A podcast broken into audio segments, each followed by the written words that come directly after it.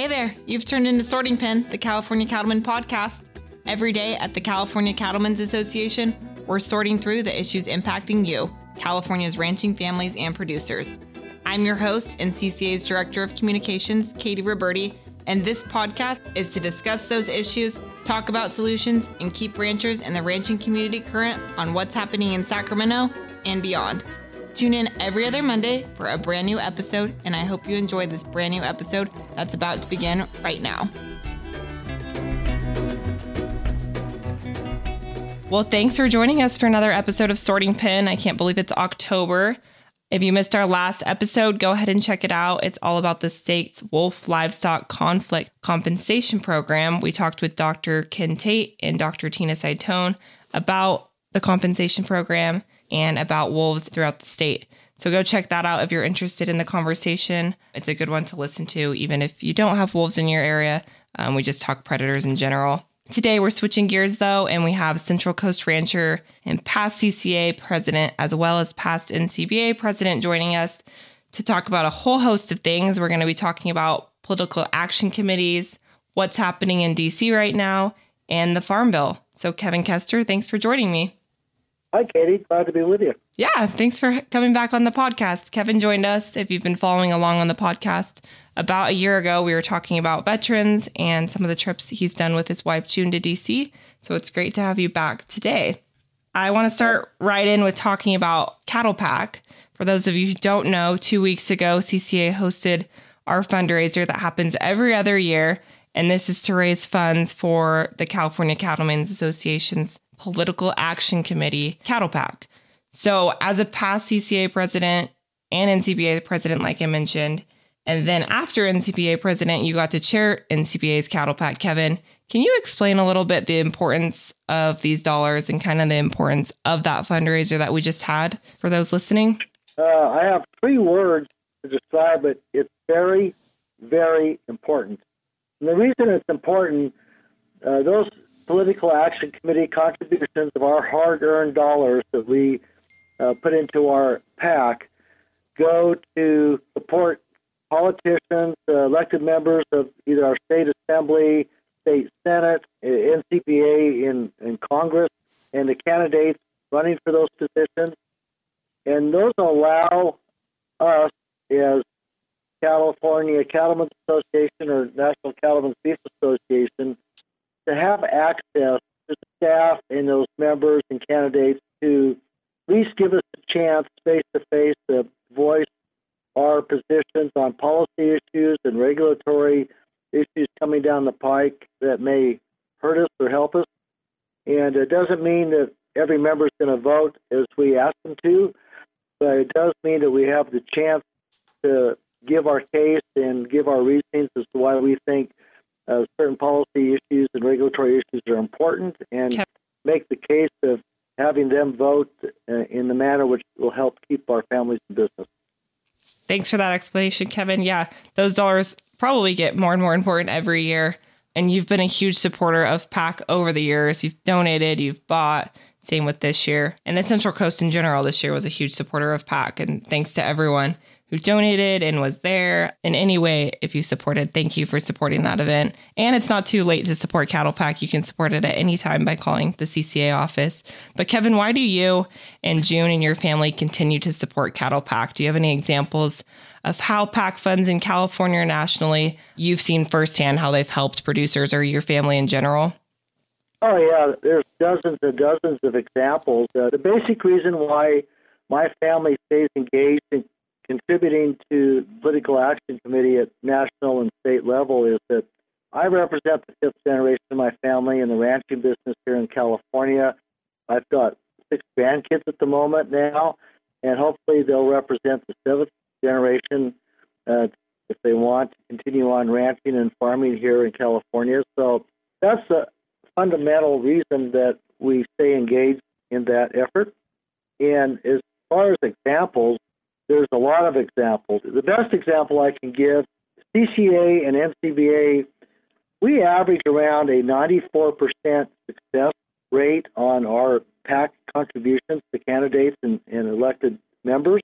For every $100 they give, essentially 9, $9 and 40 cents or 50 cents out of every $10 they give ends up being contributed to somebody who wins uh, their election and is in office. So that's a good leverage. For issues or regulatory or policy issues, ranchers and agriculture engagement turned back the Obama era rules of Waters the United States rules. So we've had good success with that, and it's led to court decisions down the road that help us. Tax issues like the death tax, our access to members of Congress and the U.S. Senate have really helped us in state level with CCA. We've got water issues and fire issues we've had success on. And having the access to those members in the state assembly and state senate uh, allow us to view and, and, give our reasons to why we advocate for uh, policies and regulatory reform. And all those things have been successful, and uh, we just need to keep the fight up. Yeah, absolutely. I'm sure if you thought back, the list could go on and on, but it really is essential to keep us doing what the California Cattlemen's Association does in Sacramento and um, everyone in DC as well with NCBA and other groups. I just want to repeat Kevin said there's a 94% success rate. So when when we have cattle PAC donations, you're getting a large return on your investment for sure with that type of success rate. So thanks for mentioning that as well. Yeah, and one more point I'd like to bring up. I think it's important for people. They kind of know it. Uh, I think we all do, but in every election cycle, every two years, whether it's uh, in Washington D.C. or Sacramento, we'll have at least a 25% turnover rate in uh, members in the Assembly, State Senate, House Representatives, or the U.S. Senate, and sometimes uh, it can be upwards of one third every two years. So we've uh, always got a challenge ahead of us for developing relationships and educating new members of our state legislature and and Congress on what our views are well, it's a lot of faces to keep in touch with that are still in, and then as well as meeting all the new members and getting a face in front of them and our issues in front of them takes a lot. Well, that's a great point. Kevin, you've been to DC probably dozens of times at this point. You recently returned from DC. From what I'm reading and hearing, and probably everyone else is hearing, it seems to be a bit of a mess there right now politically. Maybe it's always a mess, but from what I'm hearing, it sounds like a bit of a mess. A government shutdown is likely. We're recording this on Friday, and it's likely that we'll go into a government shutdown this weekend unless something major changes. From your visit and kind of what you're hearing on the ground there, is it as chaotic as it sounds right now in DC? Uh, the short answer is yes, it sure is. Um, I was on the Hill for several days and visiting offices of our friends on both sides of the aisle, and uh, 100% of the members I visited with do not know what the outcome's going to be. I was in D.C. A, a, week and a half ago, and everybody agreed that uh, a shutdown was a 99.9% probability, and then a couple weeks later, as we go into a probable shutdown in the next 48 hours, probably for sure going to happen. And so everybody's uh, concerned about what the ramifications of that shutdown of the federal government would be and how it affects individuals each one of us. So, it, yeah, nobody had any answers on that, and a lot of concern. Lots of frustrations as well on both sides of the aisle. Um, I've been listening to some podcasts just explaining the issues in the shutdown, and yeah, it sounds like a mess, but also over my head. But earlier this year on the podcast, we talked about the fact that it is a farm bill year, and I think that's an interesting point to bring up as we're kind of potentially going into the shutdown soon. The deadline to pass the farm bill, ironically, at time of recording right now, is tomorrow, September 30th. So that's another issue in DC that's very unlikely to get resolved by tomorrow.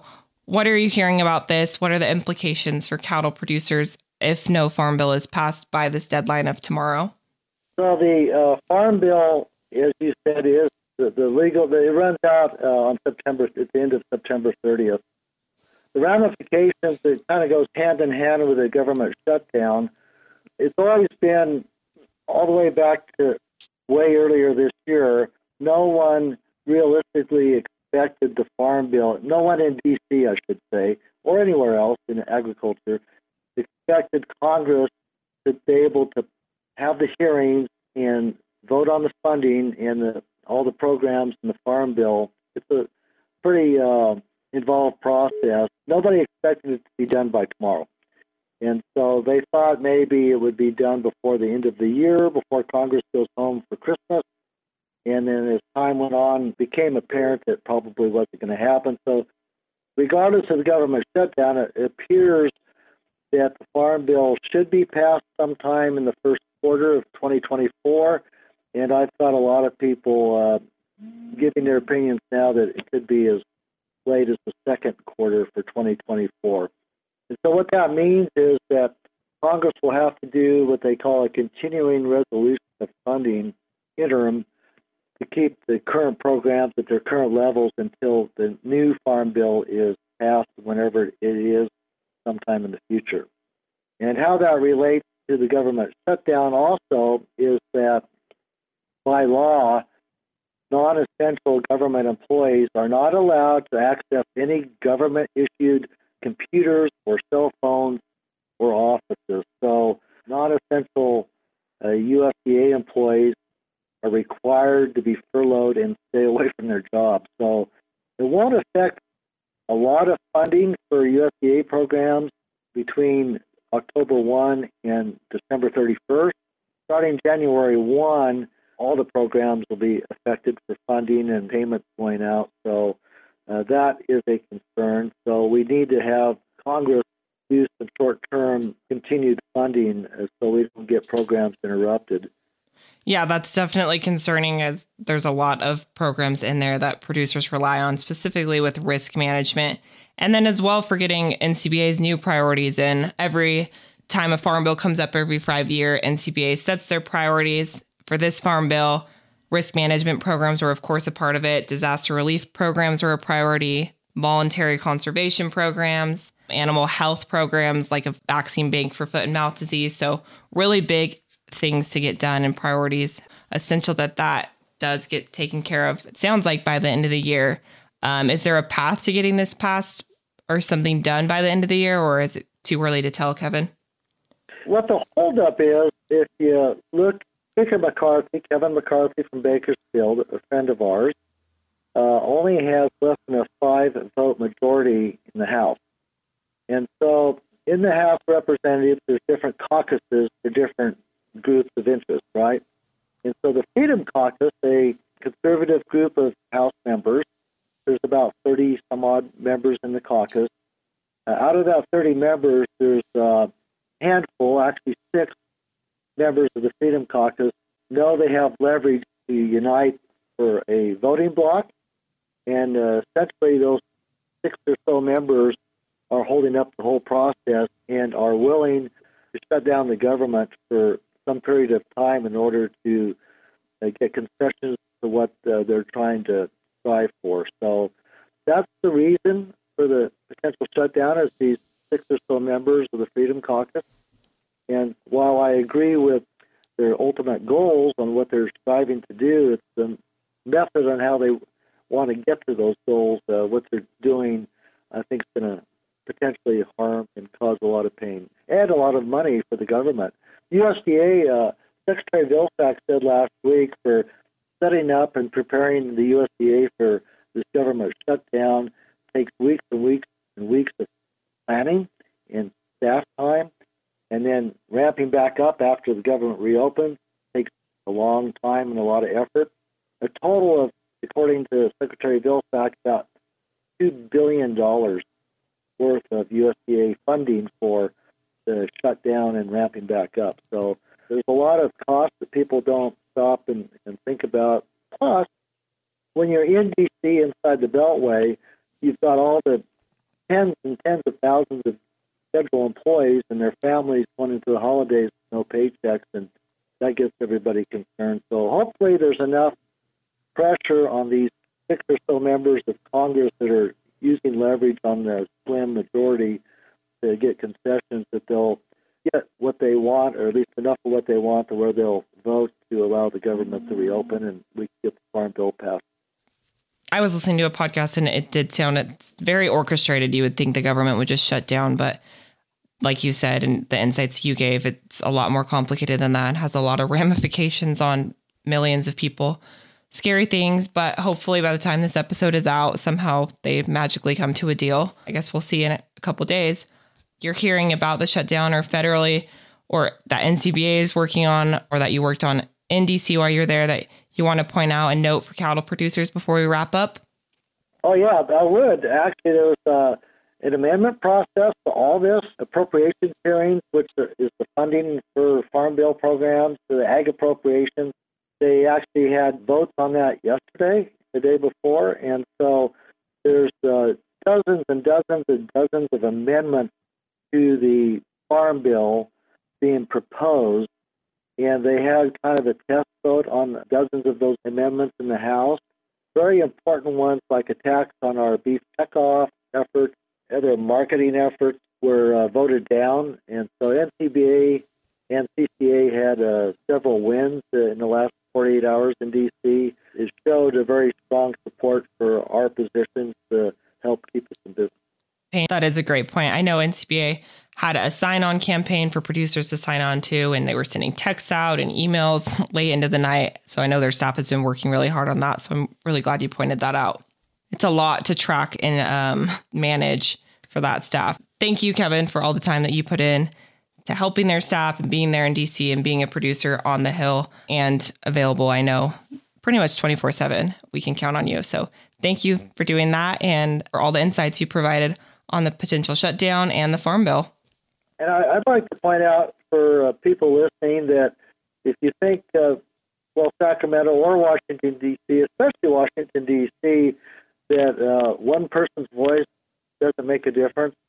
And I've uh, advocated this over the years that one person going back to Washington, D.C., and making the effort can truly make a difference.